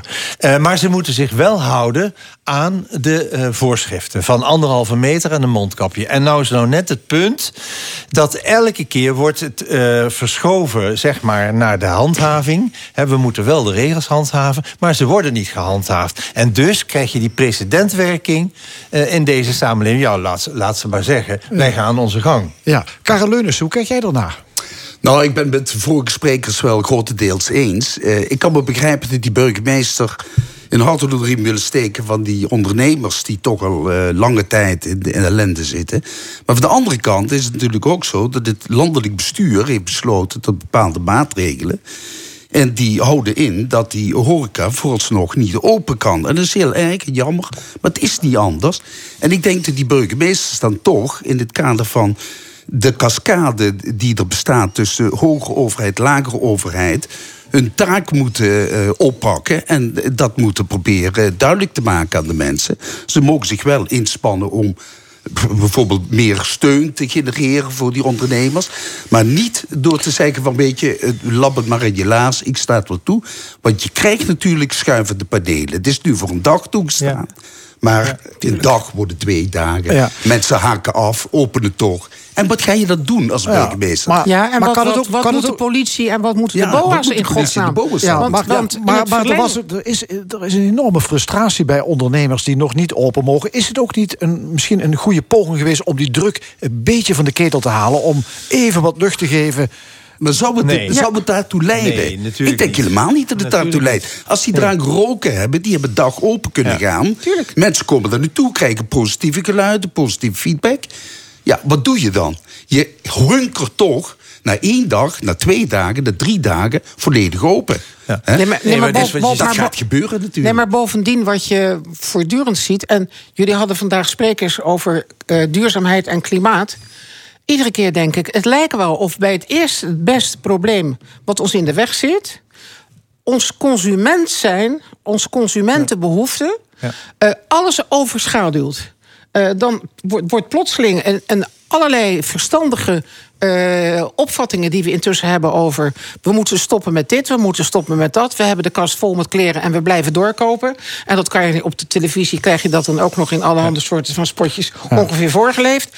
Het, het lijkt wel alsof dit helpt, en ik ben het met Karel eens... het helpt van geen draad. Ja, maar je zal maar een café hebben en je bent alweer een maand gesloten. dat en is die ook krijg je een oplossing voor. Dat is, dat is Die nou net mensen het zijn toch niet uit ellende nu? Nee. Die ellende duurt gewoon voort. De- Totdat de overheid zegt, nu stoppen we die En, ook. en wat er dan nog bij komt, en dat is dus voor een heleboel mensen al helemaal niet begrijpelijk, die in de bijstand en in de armoede zitten. eh, er zijn nog nooit zo weinig faillissementen geweest als nu. Ja. Eh, de, de economie groeit de pan uit. Hoe moet een normaal mens die zich keurig aan de spelregels houdt, maar die wel ziet dat hij iedere maand de grootste moeite heeft om met die stijgende prijzen, want we zitten ook nog in een inflatieperiode van hier tot aan de keukendeur. Alles wordt steeds duurder en de mensen hebben geen aanpassing in hun inkomen heel vaak. Dan denk ik, hoe moeten die dit ervaren? Dat mensen boos worden omdat ze niet de nieuwe mode voor de komende voorjaarsperiode kunnen aanschaffen. Ik, word, ik hoorde net een cartoonist iets roepen over een klein zwart jongetje in een afvalbak. En toen dacht ik, je zit voortdurend naar dit soort beelden te kijken. Jongens, schamen jullie je niet? We hebben in, in Afrika 2% van de mensheid gevaccineerd. En we doen net alsof dat geen probleem is. Nee, maar er moet, er moet, Jan dus- de Wet? Er moet gewoon veel ander, iets heel anders gebeuren. Namelijk eh, niet. Kijk, ik, ik, heb met, eh, ik heb in de krant gelezen dat die man die die lichtjesprotesten organiseert in Sittard. dat die vindt dat het, dat het echt. Eh, dat je het gewoon moet toelaten allemaal. Want hij zag de mensen even opbloeien. Eh, kijk, zo ken ik er ook nog wel een paar. Eh, en als je met dat soort flauwekul moet komen om dingen te rechtvaardigen, dat helpt dus niet. En het is wat Karel zegt, dan kunnen we bezig blijven. Maar waar het om gaat is dat de overheid faalt in het toe, eh, zeg maar in het, in, het, in het geven van voorlichting, in het geven van een visie op lange, op lange termijn. Gewoon mensen, waar zijn we mee bezig en waarom moet dit nu? Kijk, die Ernst Kuipers heeft dat eh, vrijdag enigszins aangegeven doordat hij zegt: wat is nou de reden waarom de horeca enzovoorts nog niet open kunnen? Dat is de stapeling van alles loslaten, dan krijg je te grote risico's van, van besmetting. Als de overheid veel beter uitlegt wat het beleid is en waarom dingen moeten. eh, dan heb je kans dat je veel meer bij de mensen begrip eh, kweekt, kweekt. En dat, eh, daar tegenover moet je zeggen, als we sectoren eh, noodgedwongen nog moeten sluiten, dan zullen we moeten kijken welke financiële tegemoetkoming daar tegenover moet staan. Dat je moet kijken of die maatregelen die je hebt bedacht, of die nog goed zijn, of dat die bijgepa- eh, eh, aangepast moeten worden. Dat is effectiever dan het ad hoc steeds van dag tot dag toelaten van een demonstratie Ja, of een actie. Maar ik, eens, wat ik hier iedere keer bij voel, omdat ik dat zo ervaar... dat is dat wij een premier hebben die voortdurend suggereert... Niet dat hij dat omzet in maatregelen, maar dat hij voortdurend suggereert: zo van ik voel zo met je mee. Ik leid er zelf ook zo erg onder dat ik niet op een terrasje mag zitten. Dus hij heeft het voortdurend over het consumentenaspect van de problemen die we hebben. En bij Kuipers kwam eindelijk de vader boven van vier studerende zonen. Ik denk, hè, hè, dit, dit is in ieder geval een beeld waar heel veel Nederlanders van denken: oh, die man die weet dus ook uit eigen ervaring wat voor doffe ellende het is bij adolescenten als ze in deze periode gedwongen worden om te leven zoals ze leven. En onze premier komt niet verder dan het, zelf het pilsje als voorbeeld op het terrasje. En dat is wat mensen onthouden. Hè? Onze premier voelt ons wel aan hoor. Ja. Want we hebben binnenkort verkiezingen. Maar Eh, dat heeft ook te maken met eh onder twee in feite. De verschillen in de, ja, de, de huidige eh, vertrouwen wat de burger heeft in de regering. Hè. Mhm. En eh, de, de vele kritiek die de regering krijgt vanuit de burgerij op dit moment. Kijk, men is uiterst negatief over de politiek en over hoe het in Den Haag gaat. En daar probeert Rutte natuurlijk een beetje tegemoet te komen door in de, de schoenen te gaan staan van de mensen eh, eh, eh, wie, aan wie hij al deze ellende aandoet hè, door Ja. die maatregelen te nemen. Ja. Het is natuurlijk een truc om dat zo te Ja, spelen. maar Karel, dat, ik, nogmaals, ik snap die truc wel. Alleen, ik zeg hoe ik in mijn omgeving eh, mensen daar geïrriteerd over hoor Nee, worden. dit is geloof- omdat, ja. omdat hij wordt zelfs door een aantal mensen uit mijn omgeving de kwajongen genoemd. Een premier die kwajongen wordt genoemd en die stemmen wint omdat hij zo effectief leiding geeft aan de bestrijding van de pandemie. Ja. Kan iemand mij dat nog uitleggen? Oké, nog één vraagje. Met welk mandaat hebben die 15 Limburgse burgemeesters dat besluit eigenlijk genomen? Dat is geen dit toch, officieel dit is toch mandaat. een poli- Dit is toch een politieke beslissing? politiek. Had dan Ja. niet eigenlijk de gemeenteraad in spoedzitting bijeen moeten komen om daar een besluit over te nemen? Nou, In feite wel, denk ik. Waarom moet eff- de, de, kroon, effectief- de kroon benoemde in zijn eentje? Een effectief functionerende gemeenteraad, misschien dat je ze op een idee brengt. Die zullen inderdaad, want het is zijn portefeuille, of haar portefeuille. Die zullen inderdaad hun eigen voorzitter, die dit in portefeuille heeft, daarover ter verantwoording kunnen roepen. Klopt? Dat is absoluut zo. Maar dat gebeurt natuurlijk niet. Nee, goed. Ander punt. Eh, de NRC bracht gisteren een groot verhaal over eh, belangenverstrengeling bij de Maastricht School of Management.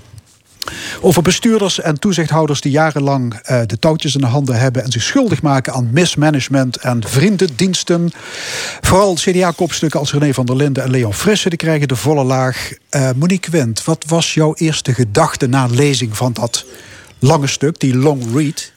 Nou, laat ik het zo zeggen dat ik langzamerhand steeds ongelukkiger word. Eh, ik woon al vanaf 72 in deze provincie.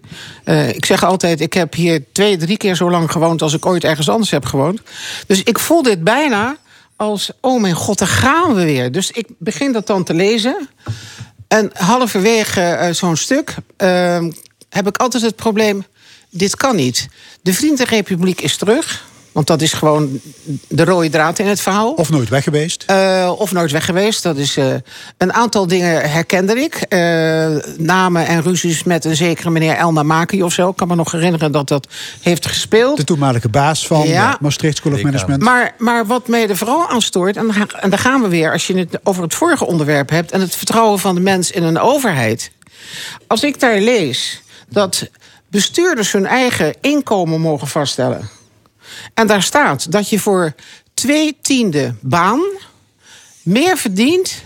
als wie dan ook in soortgelijke functies elders in dit land... Ja, 24.000 euro per jaar voor juist. één dag in de week. Voor t- 0. En geen enkele universiteit in Nederland betaalt zoveel Juist. vergoeding. En dat ze dat dan ook nog zelf mogen bepalen. Dat je dan vervolgens een bijna Russisch aandoende carousel ziet. Eh, ik kan me nog herinneren dat Poetin en Medvedev datzelfde hebben gedaan. Ik ben vandaag ja. Eh, ik wil blijven zitten, dan word ik premier. Dan word jij even president. Dan veranderen we de grondwet. Dan, eh, dan veranderen we het aantal jaren dat, dat je mag blijven zitten als, als president.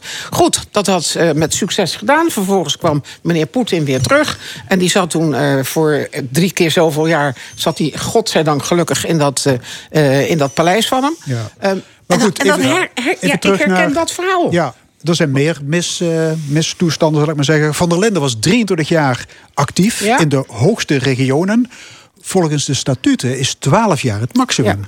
Maar Ja. als, als niemand het in de gaten heeft dat je in een cultuur van soortgelijke functioneert. Dus je bent allemaal van dezelfde club.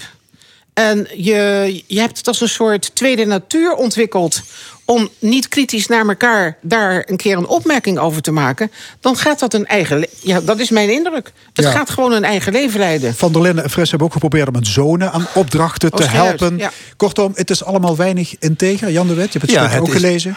zeker. Het, ehm, ja, het is ehm, inderdaad de Vriendenrepubliek. Die is niet weg. eh, nog steeds niet.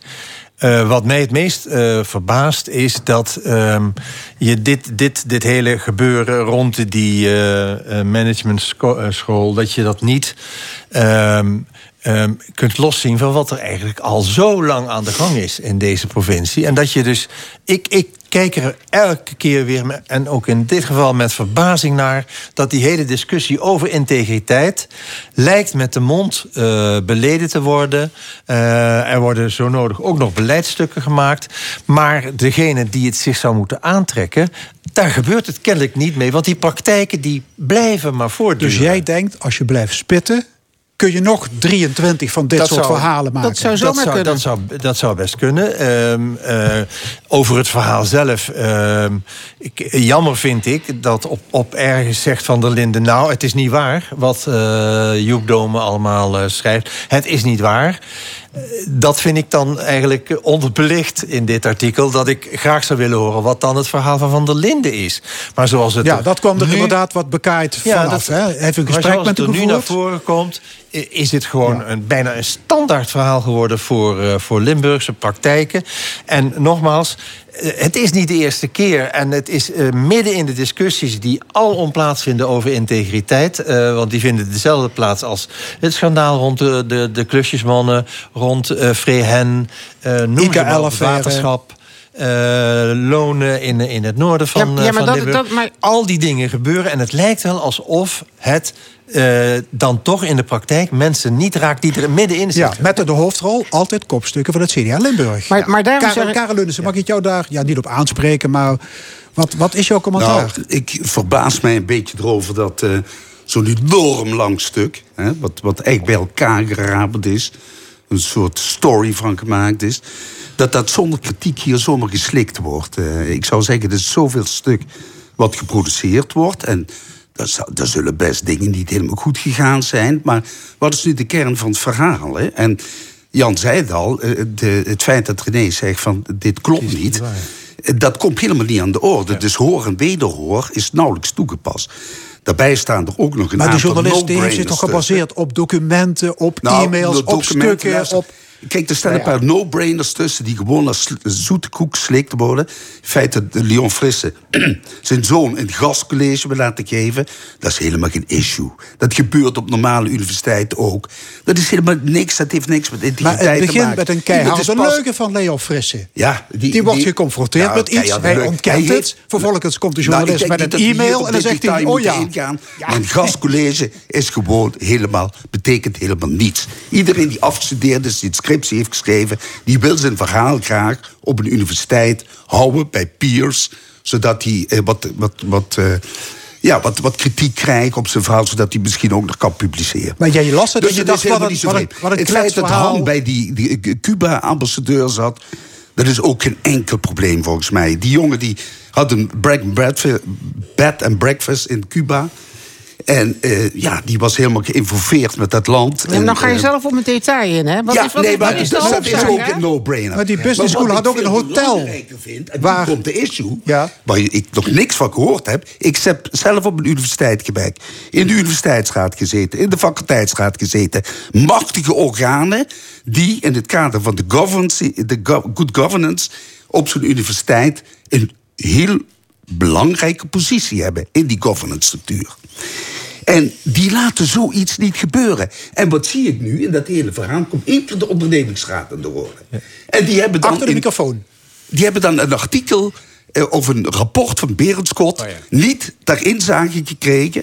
Dat is ondenkbaar voor ons. Dat kan nooit. Als je universiteitsraad zit of faculteitsraad...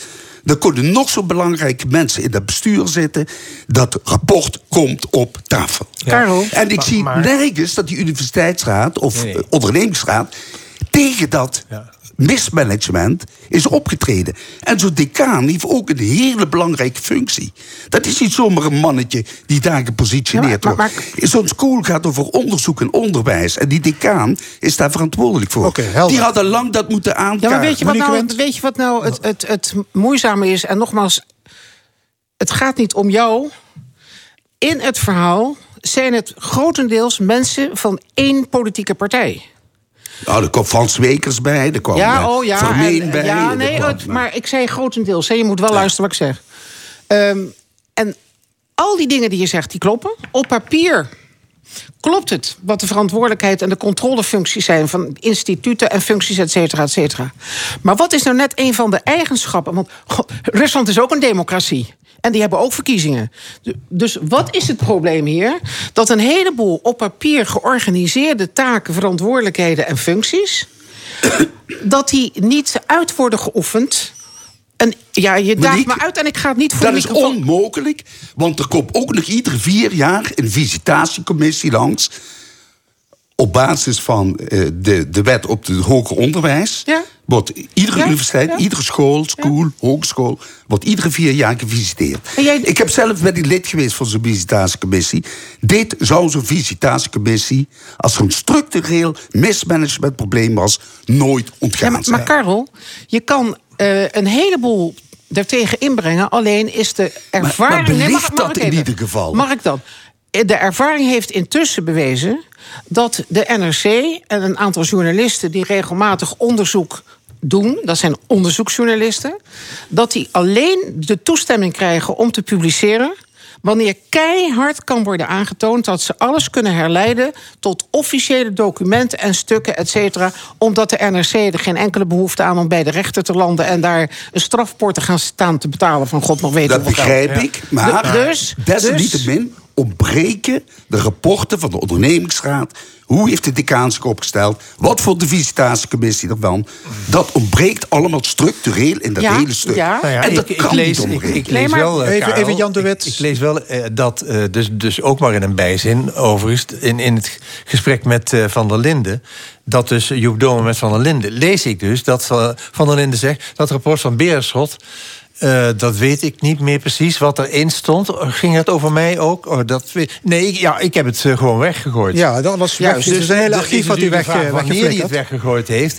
Dus het is natuurlijk vreemd als er een, een, een organisatierapport over een instelling gemaakt wordt. En het komt inderdaad niet op tafel. Dat is inderdaad heel vreemd. Dan kan je ook vragen stellen bij de positie die de ondernemingsraad inneemt. Is die sterk genoeg? Durft hij het ja of nee? Maar ik las dus in zo'n zinnetje. Van der Linden heeft het weggegooid.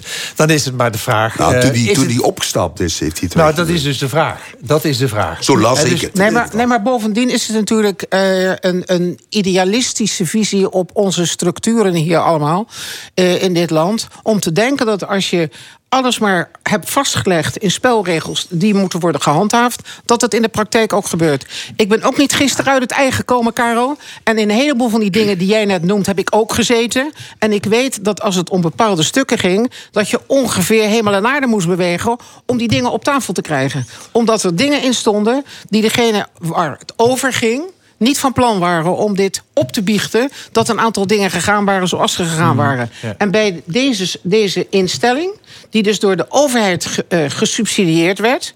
en die zelfstandig aan een horeca-onderneming begint, een hotel bij...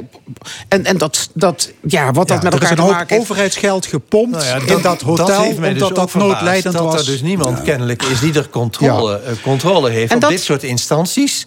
Hè, waar gaat dit geld? Kan je zomaar bedingen, we betalen de halve huur. Bijvoorbeeld. Maar dat, dat, hotel was er worden al. omgezet in van bij de oprichting in 19, weet ik veel, in de 50 ergens, 58. Hadden ze dat hotel al. En dat was de, de, de bijzonderheid. Ik weet dus ook niet precies wat de government structuur van zo'n school is. En met name deze school.